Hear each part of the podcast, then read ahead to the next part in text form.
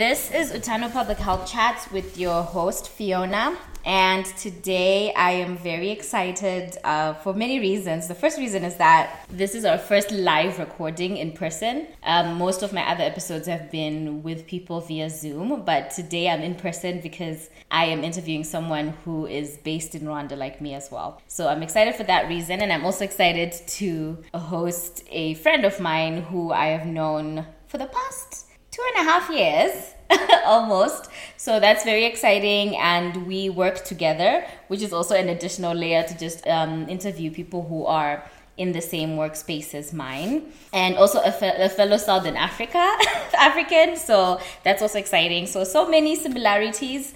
Um, but at, at, the same time, so different. So I'm so excited to learn from her. But I'm going to let her introduce herself. So, um, Nana, do you want to go ahead and tell us a little bit about yourself, where you're from, where you're based, what you do, and kind of like, you know, your version of why you think um, you are being interviewed today.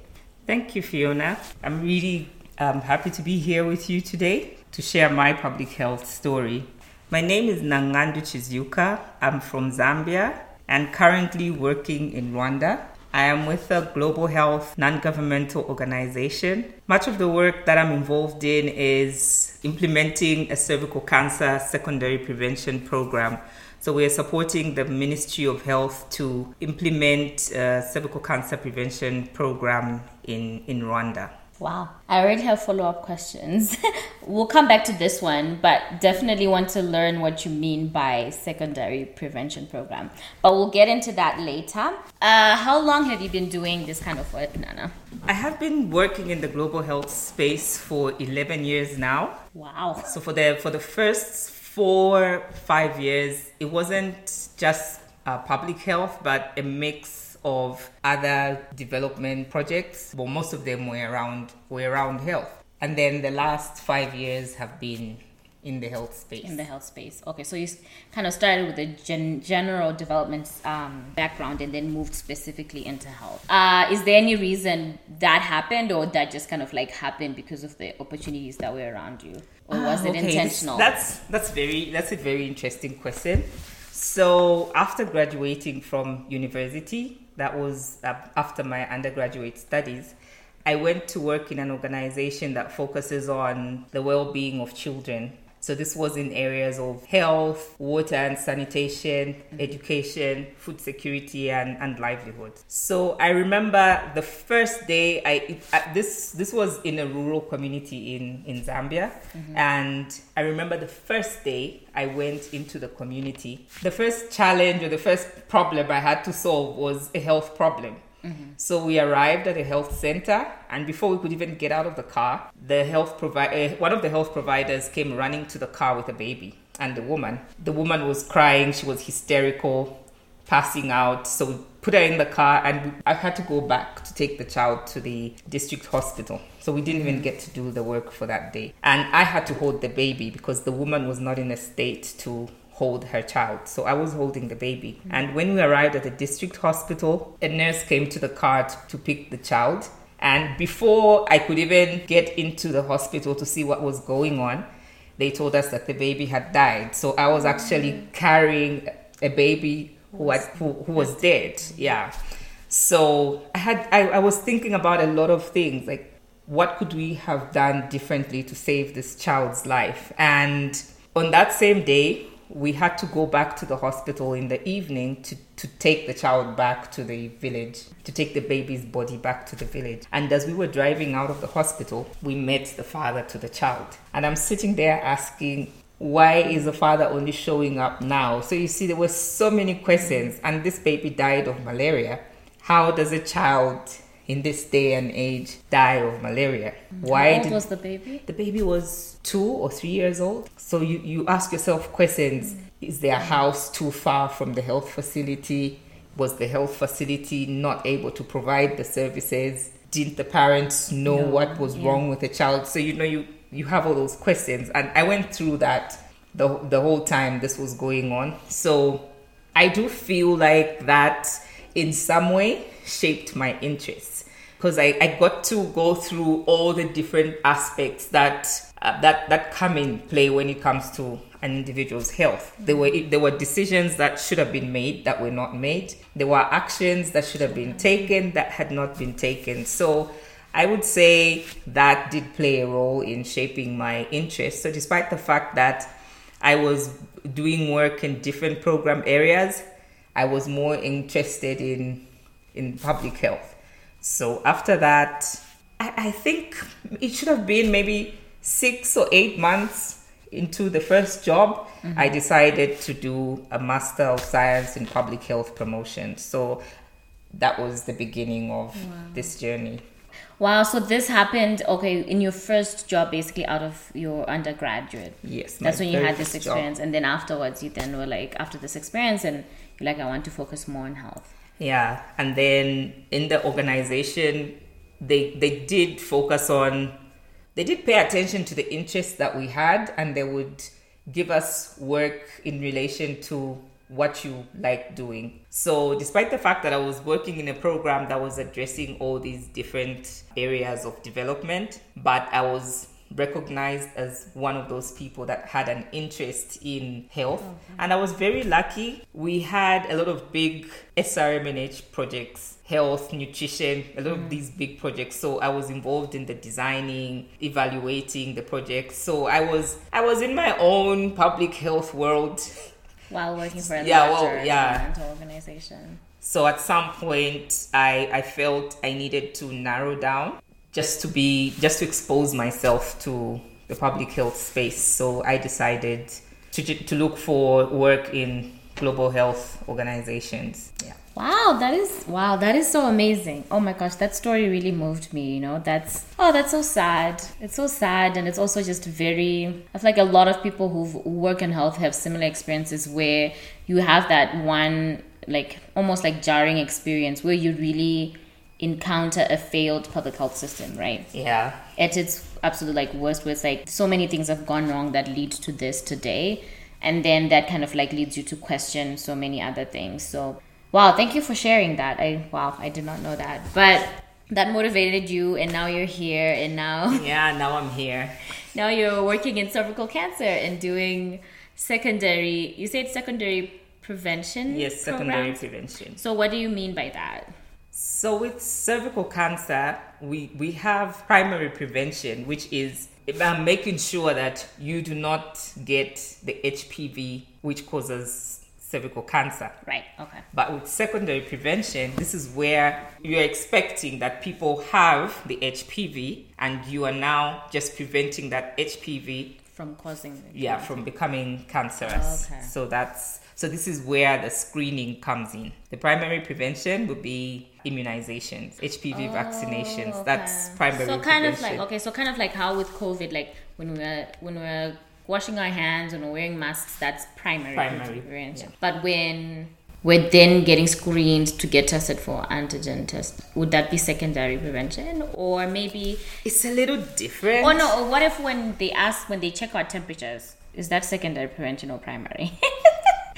kind of right. Well, so it's the second of. level because yeah. you could already you have could had have, yeah, but then COVID at that point. You're preventing. Yeah, you're trying to prevent damage to the lungs, which is the fatal. Mm, yeah. The fatal outcome. So it's kind of like a second level in prevention. Yeah. Mm, wow. So cool. It could also be like taking antiretrovirals for right yeah. because in the long run that also prevents uh, when people know their status then that prevents them from getting the fatal outcome and spreading it to yeah. other people. So it's secondary yes. prevention. So with the secondary uh, prevention of cervical cancer, it's where you, you're looking for women who actually have HPV. Mm-hmm. And then once you find that they have precancerous lesions, you treat them to reverse it, mm-hmm. prevent them from getting into get, becoming cancerous. cancerous. Is that so? Would you is that a, do we call that a cure? or Is that a treatment? It's a treatment of the precancerous lesions. Okay. So at that point, the, the woman hasn't gotten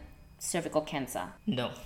Okay. They have, they have cancers. They have lesions that could potentially yes. then be cancerous. Yes, they have lesions okay. on the surface of the cervix. Mm-hmm. So they have those cells, the cancer cells have not started um, multiplying and becoming um, invasive. Okay.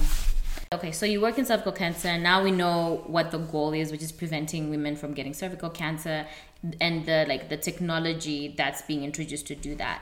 What does that look like for you in your like, maybe describe like a day in your life or maybe a week in your life. What does your typical, you know, like if I'm, you know, a high school kid, I'm trying to imagine you know, what does working in public health look like? Can you describe for us a day in the life? Yeah, so that's that's the interesting part. Uh-huh. So my work or my role on this program is monitoring and evaluation. So ideally, my day would be making sure that the, the numbers are being reported and uh, someone sitting at the national level is able to look into those numbers mm-hmm. and to make sure that those numbers are being used to make decisions at different levels of the of the healthcare system but also because I I have worked in different areas of public health. I have done community health, I have done um, training, I have done um, demand generation. So it makes me a person who fits in all areas. I'm not just doing the monitoring and evaluation, but I will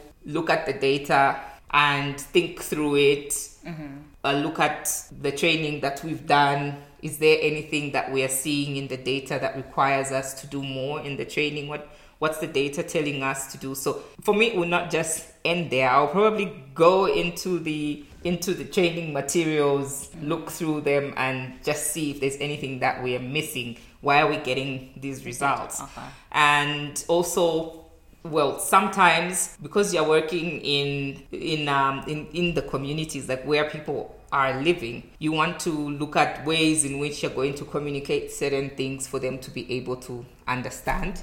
So i also do find myself participating in that. And more interestingly these days i found myself um, I found myself reviewing codes because we are we are we are applying technology to our data systems. So that's a very interesting area that I found myself in. And if anybody asked me when I was beginning this journey what I thought it would look like mm-hmm. five, six years from now, there are certain things that I never imagined, like the digital health aspect of it. Okay which is very interesting. Very interesting. Okay. Yeah. So a typical day is really anything. Sometimes I'm I'm in the screening room helping the providers to navigate the electronic tools. Uh-huh. Sometimes I am sitting in meetings, and at times I'm sitting in my I'm in my I'm on my desk. So there's no typical. There's no typical day. Yeah, no typical day. wow, so it's flexible, it's adaptable, it's as needed, and you're using. I'm also hearing that you use multiple skills from different roles. It's yeah. not just even though your role is primarily M and E, you are also taking that data and using it on, in other things. Um, I have a more follow up question. You said reviewing codes. Codes in what? so when when the digital tools are being designed, mm-hmm. they they they are coding for it to be able to, to, to work. yeah. Yeah. For you to be able, for instance, if you want certain calculations, then you have to input a code which is going to allow the system to manipulate all the data that is there mm-hmm, mm-hmm. to come up with a result that you want to be seeing. So so this is like is this like an app or like how is how are these people doing it? Like I'm thinking cuz I also uh, I think leading up to this podcast, we'd had a couple of spaces where we are talking about different things. I think the first Twitter space I hosted, we talked about what is public health. And then I had asked around a couple of like I sent out a survey where I was asking people what people are interested in. And the thing that had the most interest was actually, and I did a follow up space on tech and data in public health. And there was just a huge interest. And what I found interesting was there's also a huge interest from people who work in tech who have no background in health or yeah. science or anything and they i've also heard this term of like data is kind of like sexy and the kind of you know the current thing right now but people also thinking about data in development data in public health like you're saying digital health so i think what might be helpful for the audience is to learn or to know different like technologies that are being you mentioned digital health. So like if you know like the names or the different like i don't know apps that i was asking is like is it an app that these providers are using? Okay. How, what's the interface so we, like we have different tools that we use. Mm-hmm. so for instance, the most popular global goods that are available, like DHIS2, open medical records. Mm-hmm. So we use those global goods, but then when it comes to user interface, mm-hmm. we use apps Okay. to allow a, a, healthcare provider to input data and then we link that to the different systems whether mm-hmm. it's DHIS2 or OpenMRS so it's Okay. So those are the codes that you reviewing. yeah. Wow. so sometimes they will use um, web platforms Okay. if they're not but then because we're we're doing this access. work in areas that that, uh, that do not have good internet connectivity so these apps help us to Mm. allow users to, to do their work offline Mm. yeah so with the um, interpretation or, or reviewing of codes i i usually play the role the middleman between the, the technical team the software developers and mm. the clinical team so i'm assisting the software developers whose business is really to just Design. write those codes design i help them to communicate the information to the clinicians who are also just thinking about experts in their own right. yeah, they're also just thinking about the clinical flow. My patient comes in, I, I register them, I ask them what kind of screening method they want, they choose what they want. So the clinician will use the kind of language which the software developer may not understand. So I am there as the middleman to facilitate communication between the two. So it, it comes with develop with uh, developing coming up with a lot of documents that both parties are going It's like to a new understand. language. Yeah, it's like a new it is like a new language. I can imagine. yeah, so sometimes the the clinician says I wanted to know how many people I screened with um, HPV tests who had a positive result, but this is not what I'm seeing on the electronic system. Mm. So what that would require is to review the codes. Did they get What are they pulling out? exactly? What are they giving? so that's yeah. Wow. I hope you now have data expert on your on your profile as you should because I think that's a different right. It's one thing like you're saying for the software designers to actually write code and, and set systems up. It's another thing to set systems up that work for the user in a way that prese- like provides and presents the results in a useful output. Yeah, and because there has to be someone who understands the sides. users, uh-huh. and so so that you, you are able to tell that this particular product will be used. Because if there's no utilization, then there's there's there was no need to invest in it in the first place. Mm. So it really is a bit complicated. because sometimes we feel like just because we apply technology to a certain um, workflow, there's going to be an uptake from the users. It doesn't always work that way. Mm. And then also there's the aspect of testing all these products. So that's the time where you really have to review codes and all because you You have to try it out. Okay. yeah, you have to try it out before you pass off the work. Wow. So I didn't know that I would find myself in this space and I uh-huh. don't think it's a space that I went into knowingly, Yeah. but You're here. yeah, but I'm here.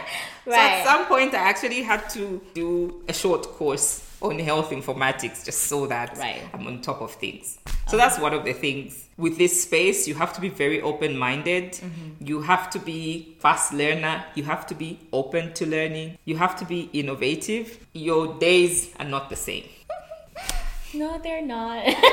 No, right. your days are not the is- same. That and that's that's you know depending on people, right? That could be exciting, and, and for some people, you know, they might just want to be in the back end doing what needs to be done, you know, and then some people like you know, it sounds like for me, it sounds like you're very busy.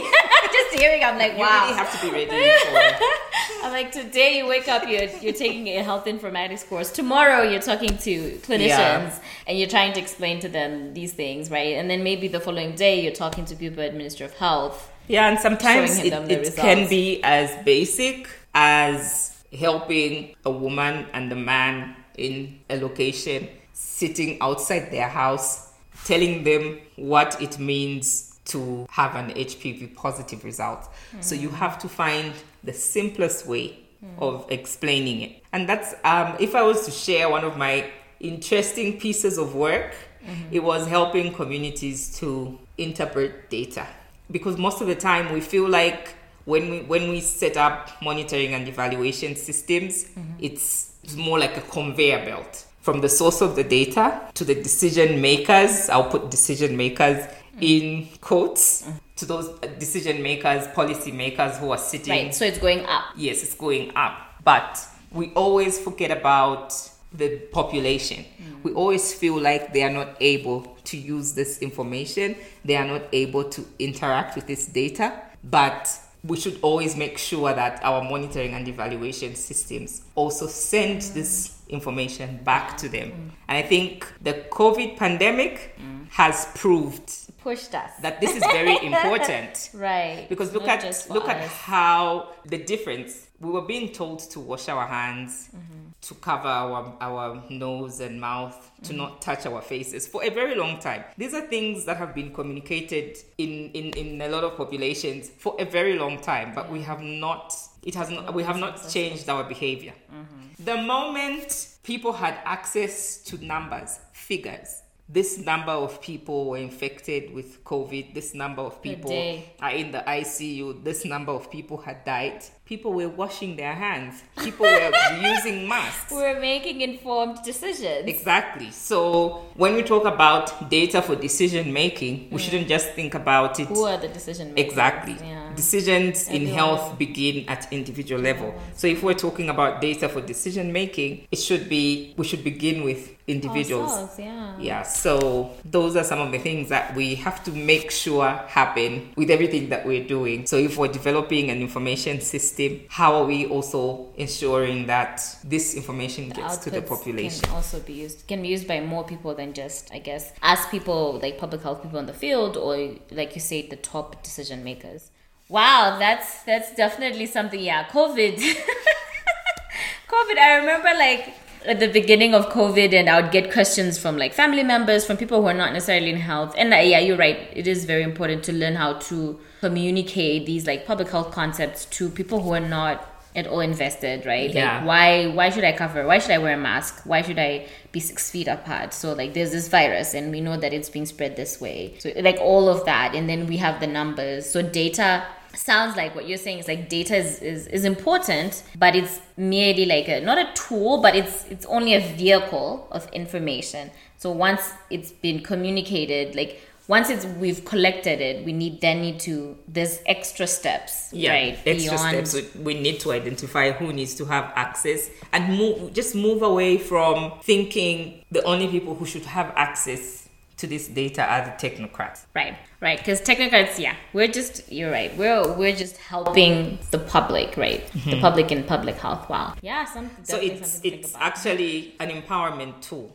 Mm. We were empowered to act mm-hmm. on COVID prevention through the data that we, we, we, were able to access. Right. And that's what that's what public health really is about. People taking action over their own health. Mm-hmm. But what are we doing to, to, in, to make sure that happens? I know. Wow, that's a really cool definition of public health. Is like empowering people to make um, decisions to act on their health. Yeah. Wow, so many definitions. I think at the end of this season, I'm going to pull all these definitions from different people and make like a poster or something and yeah, see what it looks on like. what it what it means and what it looks like to different people. Right. And it's I feel it's shaped by the dif- the different experiences that we have. Okay. Because there's also the aspect of yes, people have access to this data and it's empowering them or enabling them to make decisions or to empower them to act on their health. Then you start thinking about, okay, let me think about where the environment in which yeah, all this so, yeah. is it's taking one thing place. to be able to want to make those decisions, but do I have the mask? Exactly. Right. What what environments are people making these decisions? Right. Okay. Fiona is acting mm-hmm. on the mm-hmm. information that she has received, ah. and she's in an environment where she's able to buy a mask. She has access to clean water to wash her hands. She has soap, but then there's someone else out there who doesn't. Mm-hmm. So there's also that area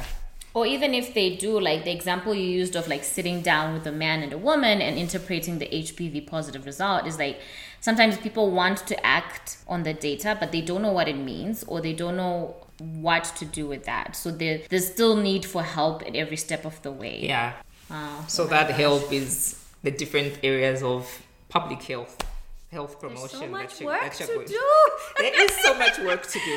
My gosh, it just doesn't end. It doesn't end. We don't just collect the data. we have to collect the right data from the right people in the right way. Yeah, and that's for me. That's where the frustrations come in because Okay. sometimes there isn't room for you to do the things that you know you need to do. Mm-hmm. It's it's very difficult because maybe you're working on a on a project that is focusing on providing testing kits mm-hmm. and setting up screening sites, but then you can't go as far as having the important conversations with your target population. So you are you're looking at your figures. You're not your, your screening coverage is still low. Mm-hmm. You have all these things on your on your on your on your plate that you need to to do. You've done them, but then there are other things that you know need to be done, but they're not within the scope of your Your project. your, or- your yes. Oh. And then of course you may look to other partners that are doing the same things mm. but there's always something that's needed that no one else is doing. So that's where it gets frustrating. And in this space the projects are time sensitive. So you have no choice but to just keep on doing the things that you that that you can do knowing fully well that there's certain things that are needed that you can't do. So that that gets really really frustrating. Yeah, it kind of reminds me when I was when I was working on my project in Zambia and we are doing health workforce planning for pedi- pediatrics and trying to get all these um, you know, trying to make a case and to understand what's actually happening on the ground for training of pediatric providers. And then you go and you do these TI assessments, and then you realize, yes, we there is a need for you know more nurses who know how to care for neonates, right? Because neonates are dying, and that's a very important thing. But guess what? We also need nurses for OB-GYN. we we Yeah. also need generally more general nurses so that all these specialist nurses have more free time to do the specialized work that they can do. So like it's like it's almost like a opening a Pandora's box. You, fi- you find one thing wrong, but then there's like, oh So my god, it's like, what do we do? So there's just oh, you're right that there's always and sometimes like for me at least sometimes that can be overwhelming and it can feel like especially with like when we're doing the pediatric workforce planning i was just like kids are important kids are important kids are important like care for babies like and babies are dying before their third day or Yeah. their fifth day but then you realize there's so much more that's wrong and i'm just like when are we gonna solve all of it exactly right it can feel overwhelming there's really so much to be done Wow, yeah, no, I agree. I agree with that as well. But um yeah, no, you've just been talking about so many good things. Um I'm not even sure which direction to take it. But I, let's go back to you mentioned when you were talking about that there's no typical day and that for you it just it really depends in that even though your primary role is data in the M&E work, you end up pulling from other work experiences. So you said you've, you have like, wow, which is amazing, like over 10 years of work experience, right? What has been like, yeah, I guess looking back into your 10 year career, starting from that day where, you know, um, you, you ended up having to carry that child till today, what has been your favorite thing about working in public health? I'm never really bored. There's always there's always something new and the learning never ends. Okay. So that would definitely be You're continuously learning. yeah, that would be my high. And what okay, so it sounds like we talked about a very important like experience in terms of like that case with the baby has been very motivational. So that I think for me that's like your birth story, right, into public health. What keeps you going during? Yeah, what makes you keep going? Like it sounds like you've had multiple experiences and like for example when you moved from more development general development to like more specific health and even in health you mentioned community health you mentioned other works what even and even the kind of like challenges or like frustrations of like figuring realizing that there's more work to be done what motivates you? Because sometimes it can be demotivating right? Sometimes you can you know you find out there's many more cases that are yet to be screened that you're not able to do within this timeline. So what what keeps you going? What keeps you going in public health? That's a very interesting question. I would say that just knowing that there's really even even if there's so much to be done, mm-hmm. but whatever it is that we're doing, I'm able to see results from it. Like for instance, if the, the screening coverage is low, and then I look at the the number of women that came in that had precancerous lesions and have been treated, a year later they come back and their HPV test is is negative, that will keep me that That's that keeps me going right? because even just one person, it's like one person who is saved. You be you you. I tend to feel okay. We are making a difference. The opposite is sometimes somebody comes in It's a little bit too and it's already late. Mm-hmm. A week later, there are no more. And then now you begin to feel, why haven't we been doing this for a long mm, time? So, just the fact that so many people would have lost their lives had it not been for the work that we're doing is motivating. It's proof of concept almost. right? Exactly. But of course, there are times when the motivation is really not there. I guess I have learned the art of finding the motivation, like learning something new. Okay. Venturing, every time I, I felt like that, I venture into something new, like identifying a place, a, a space that I am not um, so technically sound. Then I start learning. Like the health informatics. Exactly. So when I find my when I get to a place where I'm able to to accomplish that, it, it motivates me. Okay. So that, that yeah, that really that really Finding, does uh, help. I guess, keeping yourself busy and active. Okay, so that applies even across other fields, right? So you can't just, I guess, you have to be active Yeah. in, in your career as well. You can't just keep in the trenches and doing the day to day. That can get boring. You're right. You're right. And um, let's talk, I guess, kind of going with the learning new things and always trying to find things that excite you. Uh, can you talk a little bit? Another thing I've been thinking with the podcast, or at least what I'm trying to do, is to get as many people from as different backgrounds and different areas that have got into public health. So you already mentioned that you did your undergrad and then you got your Master of Science in Public Health Promotion. So we know that. I was curious if like your background, your undergrad, was that in a because unfortunately my last three guests have all been science based, which is great, and I think that tends to be um, a general like. Did you also do a science background? I was in the School of Humanities and Social Sciences. Yay! I was like, I really hope I get a guest who's not. So my my undergraduate major was development studies with a minor Nice. in Okay. public administration. Yes. Wow. okay. So you did development studies. That's good to hear. So okay, yes, all my development studies people. Because last time when I hosted the Twitter space, that also happened. I had a panel of like seven people. I think two of two or three of them were medical doctors. I had a bunch of PhD people in epi and stats and all of that. And I had people DM me and they're like, "Whoa, I did sociology. What about can I work in public health?" Right. So the answer is yes. The answer right? is yes. The answer is yes. And you know, you had a public health, public administration and development studies, and then you did your MSc, Yeah. and now you're reviewing codes. Exactly. so you can always continuously learn. That's the takeaway. Okay. Uh, okay. So now we know the skill set that you kind of like walked into in public health with, and what you've been learning as you go. What skills do you think? If let's say there was an intern on your team, let's say, yeah, let's say you're talking to a 20 year old who's looking to, or you're talking to someone who is 35, 40 and looking to pivot into public health, what are the top three things that you would recommend that they invest their time or their education or their self tutoring to learn? Or what skills you have you found to be very important and useful? Okay, so the most important skill for me has been being able to harness relationships. Okay.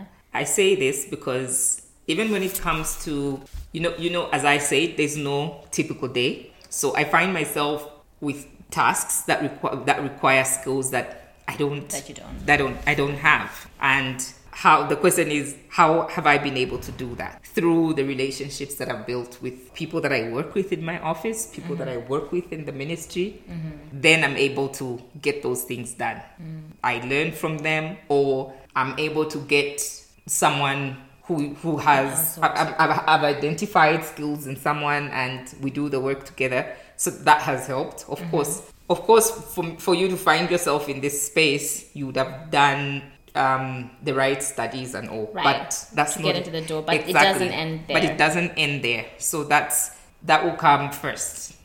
Okay. Relationships and communication. I'll put those together. Relationships Right, and it's how you communication. communicate. And secondly, it's being innovative and open to learning because nobody ever tells you how to do certain things. Half the time you have to figure it out. Mm-hmm. So if you're not innovative, you're not open to learning, mm-hmm. you be frustrated most okay. of the time. Wow, so interesting. I. That's like the complete opposite of me, but I, I, guess it depends. Also, my work is also very like we're. I'm in diagnostics, so we're testing. We're doing COVID tests. Mm-hmm. I feel I find my current work streams to be very um not typical, but like if there's no, there's only so many ways you can do an antigen test. Exactly.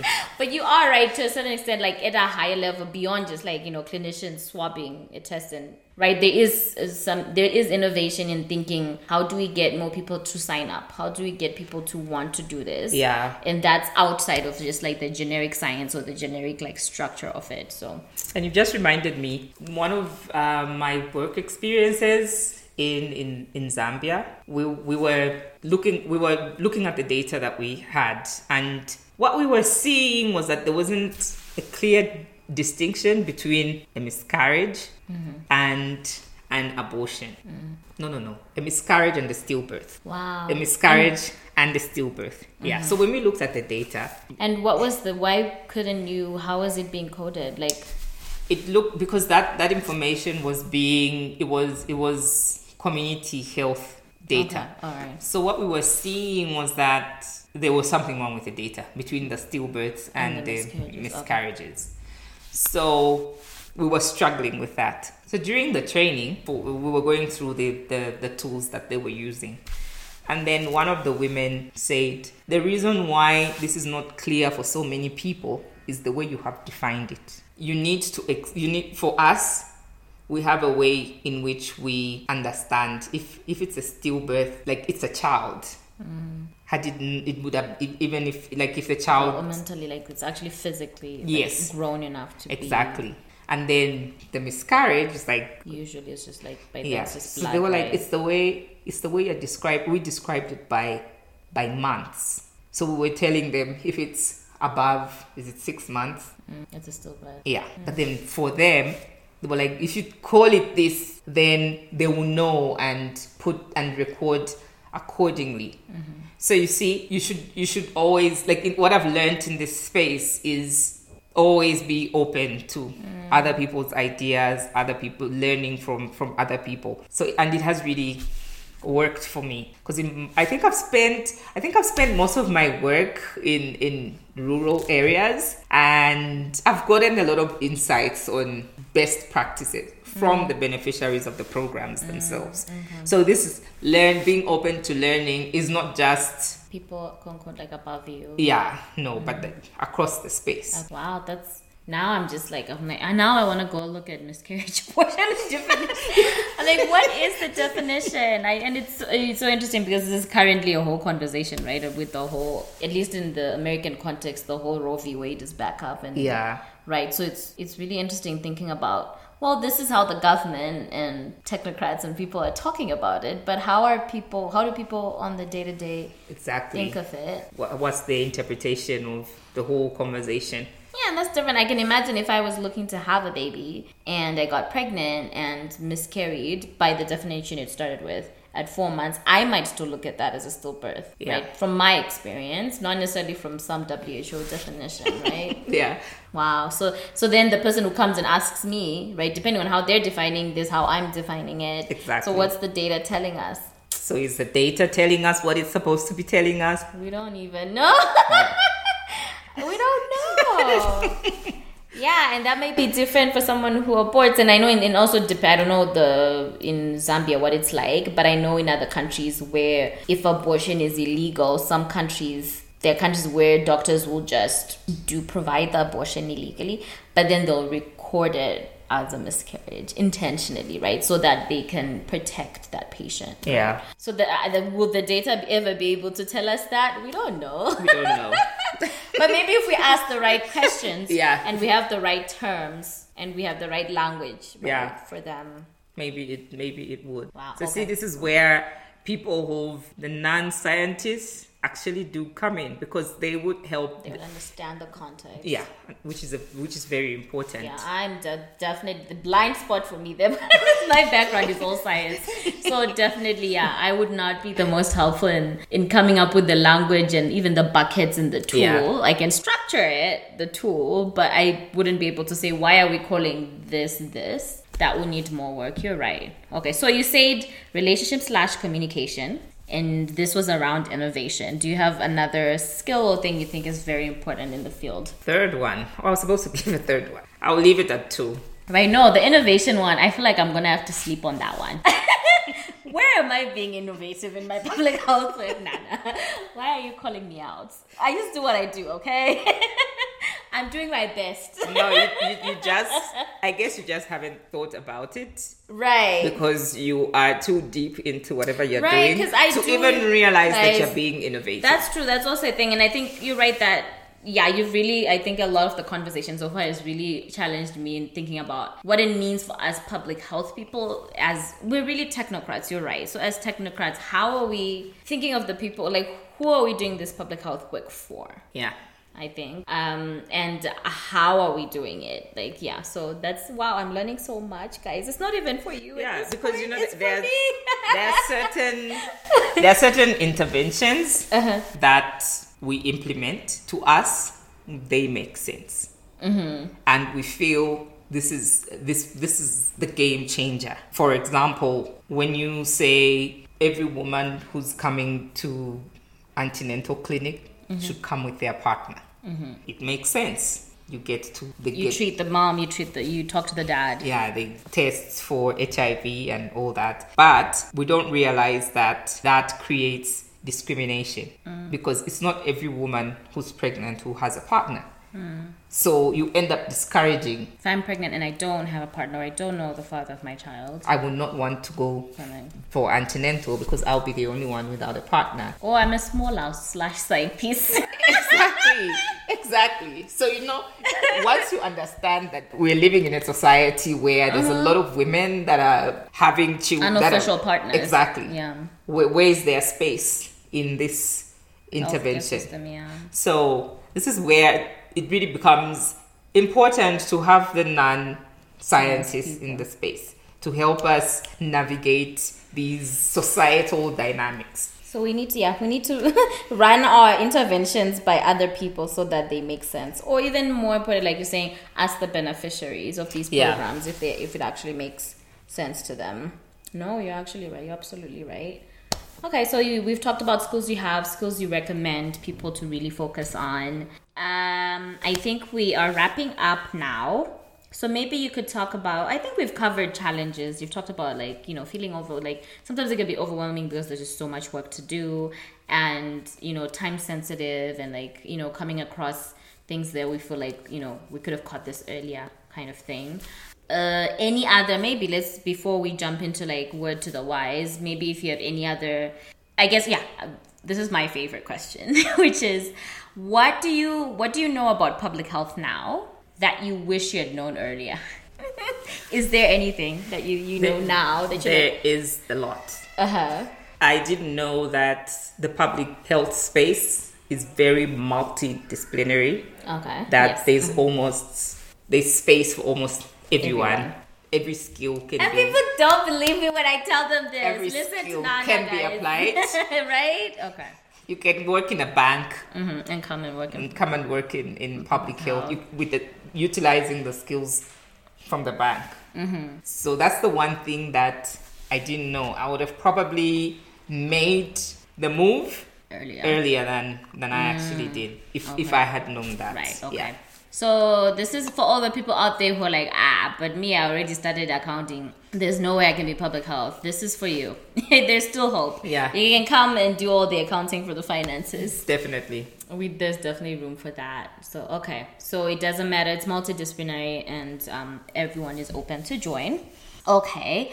And what would you tell? I guess as like closing remarks from you. Maybe if you could tell us, um, what would you tell like a younger version of yourself? It, this can be specifically about working in public health or just a little bit more reflective thinking about you know where you started your career and you know all the moves you've done now um like what you know what would be your like three top tips or two top two tips like what would you tell a younger version of yourself starting a career in development or starting a career in public health well i would tell a younger me to keep it going because i feel there's been a, uh, moments where i probably felt i'm done mm. what what can i go into what more mm-hmm. can i do in this in this space so I did not allow my maybe I did not allow myself or give myself an opportunity to explore what was out there. Mm-hmm. So because my options my options were limited due to lack of information at that time. Mm-hmm. So right now I would tell a younger me to explore explore during the early stages of my career. Mm. Yeah, definitely I would tell myself that and to just keep it going. Because I actually thought at some point I really wanted to study medicine. Mm-hmm. I, I did math, chemistry, biology, and physics. Wow. O levels. Oh, yeah. Mm-hmm. And then I decided, okay, I don't want to do this anymore. Right. And I went and enrolled in School of Humanities and Social Sciences. But at that point, because I had not explored other areas that I could like I could still be in health. Mm-hmm. I did not explore those other areas for me to know that I could actually still function in this space. Right. Okay. So if I had explored more, probably I would have gotten into this clinical care at some point. Yeah, or just in the public health space earlier than I. Then you already then you ended up doing. That's a good point, and that's part of why I, honestly I started this podcast. Is like the, the this explore part for me is really where Utano Chats comes in because I really wanted people to hear this from other people, from other people who look like them, who have backgrounds similar to them, who have interests similar, who also you know didn't have a STEM background or you know um, didn't do like because if I would you know I didn't even know the the word public health you know until well into my twenties. right? Yeah. so and whenever i would try to like they just wasn't even exploring is important and i agree with you on that. But even as i tried to explore i still wasn't coming i wasn't getting what i wanted or was looking for. Yeah, there just wasn't enough I guess buzz around it or enough talk about it for me to you know to just immediately I feel like if the moment you say I want to make money, right? If you tell Alexa or you tell Google, I want to make money, right? There's this list of things that pops yeah. up. But at least for me growing up, especially in Zim, there wasn't like, and also part of it is technology, and hopefully with the internet, things are better. But like, part of it was just like, I didn't even know what to say to be able to explore. there wasn't even like yeah, you don't even know what to look for. I didn't know direction. what to look for and which direction true. to look for. So that also then kind of like put me in boxes in terms of my career paths and the things I could choose. It was it obviously then became whatever was in front of me, and it turned out great. Eventually, it always does for everybody. But yeah, you know, we all, we all grow up thinking if you want to work in health, you should be a nurse, a doctor, right? A there, doctor. yeah, mm-hmm. those are the only options, and I think that's what I was met with as well. It was just like, oh, you're you're doing sciences, A level medicine, and there there was not room for anything else. And even when I tried to be like, no, but I I, I remember telling my biology teacher A level because we had like paper one, which was the, the science, and we had like four papers for exams, and the paper four was called. Um, it was like called optional or something like that where you take two topics that were non-technical and one of it was like world world science or mm-hmm. something that. And you would talk about what was it? Yeah and i remember defining health in that in that um, mini module basically where we define health as like the who definition of like complete health is you know mental physical emotional well-being of people yeah. and i remember going to my biology teacher and being like i really like whatever we're doing in this area this idea of like be i loved the biology yeah. i loved the cell structure and all of that but i loved connecting it to this larger and he couldn't help me he was like yeah that's great but he couldn't guide me to say okay this interest you have this is exactly. where you could take it to. So looking back, it was an opportunity. That was an opportunity to, to be like, oh, there's this field called public health where you could actually take this definition. And I was like, but and I remember them being like, but who gets like, why is it WHO is the one that gets to define for us? what is health, right? Yeah. And it didn't even matter because after that you just get your results slip way right? It, and progress. and you progress with your life. So there wasn't, yeah, there wasn't much room for exploring. But you're right. I think exploring definitely helps, and maybe like having a curiosity, Yeah. a willingness to just. But There's then more again, you me can be it. curious, but if you if you don't have the basic information, it will not land you Yeah. in certain areas. keep looking. It's- You just have to keep. Keep looking. Well, I keep guess with platforms like Utano, it will help people to get a different perspective. from different people yeah, Yeah. absolutely no thank you thank you so much for that um yeah so uh, i think we're at the end but i don't know if you have anything you wanted to plug or share whether i don't know if you have any personal it doesn't even have to be about public health but if you wanted to share any website or any work you're doing or maybe you want people to go to the website for cervical cancer screening whatever it is like your closing plug or shout outs feel free to do them now. Okay, so when I when I I think that was last year when I was when I reached the 10 year mark of my career, I decided I wanted to give back in some way. So I, I enrolled to volunteer as a mentor with an organization called Visible Women. So it would be an interesting. It would, it's a good thing for young people who are just starting out in their career to just get some insights on some of the things that a lot of us didn't do when we were there, and now we are giving back. Mm-hmm. So you can just search for Visible Women Zambia. wow okay Yeah, I'm, and I'm definitely gonna look them up. be able to see different Oh, wow. insights shared. I'm gonna reach out to them and share them this episode. like, look at one of your visible women. No, that's a really great platform, and that's one of another things I said I've been thinking about. Like, how can we get uh, Utano Public Health just listened to by the people we, you know, my target audience is a younger audience and people who need this mentorship you're talking about. So, yes, uh, I will plug Visible Women. I'll put a link in the episode um, description okay, yeah. and the website as well so people can get to listen to it. But Thank you so much, Nana. This has been so much fun. Thank you for having me. I've learned so much from you today, and I think this was such a deep episode. I'm um, looking forward to like editing it and sharing it with everyone else. But thank you everyone for listening. This has been Utano Public Health Chats with your host Fiona, and our guest for today was Nangandu. Thank you.